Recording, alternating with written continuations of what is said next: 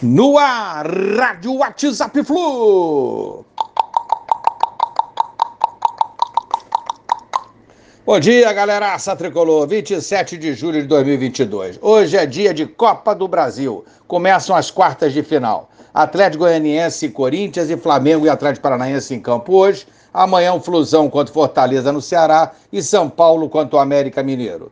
Hora de estudar os adversários possíveis numa próxima fase se o Flusão se classificar, é lógico que todos nós aguardamos e confiamos bastante que aconteça. O vencedor do confronto Atlético Goianiense e Corinthians enfrentará Fluminense ou Fortaleza. Premiação boa pra caramba para os classificados para as semis finais da Copa do Brasil, 8 milhões de reais. E a premiação final para o grande campeão, 60 milhões de reais. Então, galera, a luta por um título nacional é forte, a classificação direta Libertadores também, e também tem a parte financeira importante em jogo.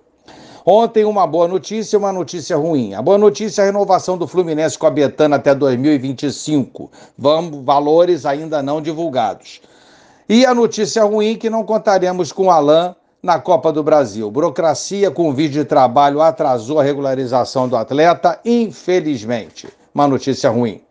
David Braz, galera, cadê ele? Está se recuperando de uma lesão na coxa direita, não há ainda previsão para a sua volta ao jogo. Jogador importante né, no início da, da temporada e que se machucou e a gente eu tava, pensava durante o jogo com Volta Redonda como estaria a recuperação dele. Então, está se recuperando e brevemente estará ajudando o Fluminense outra vez.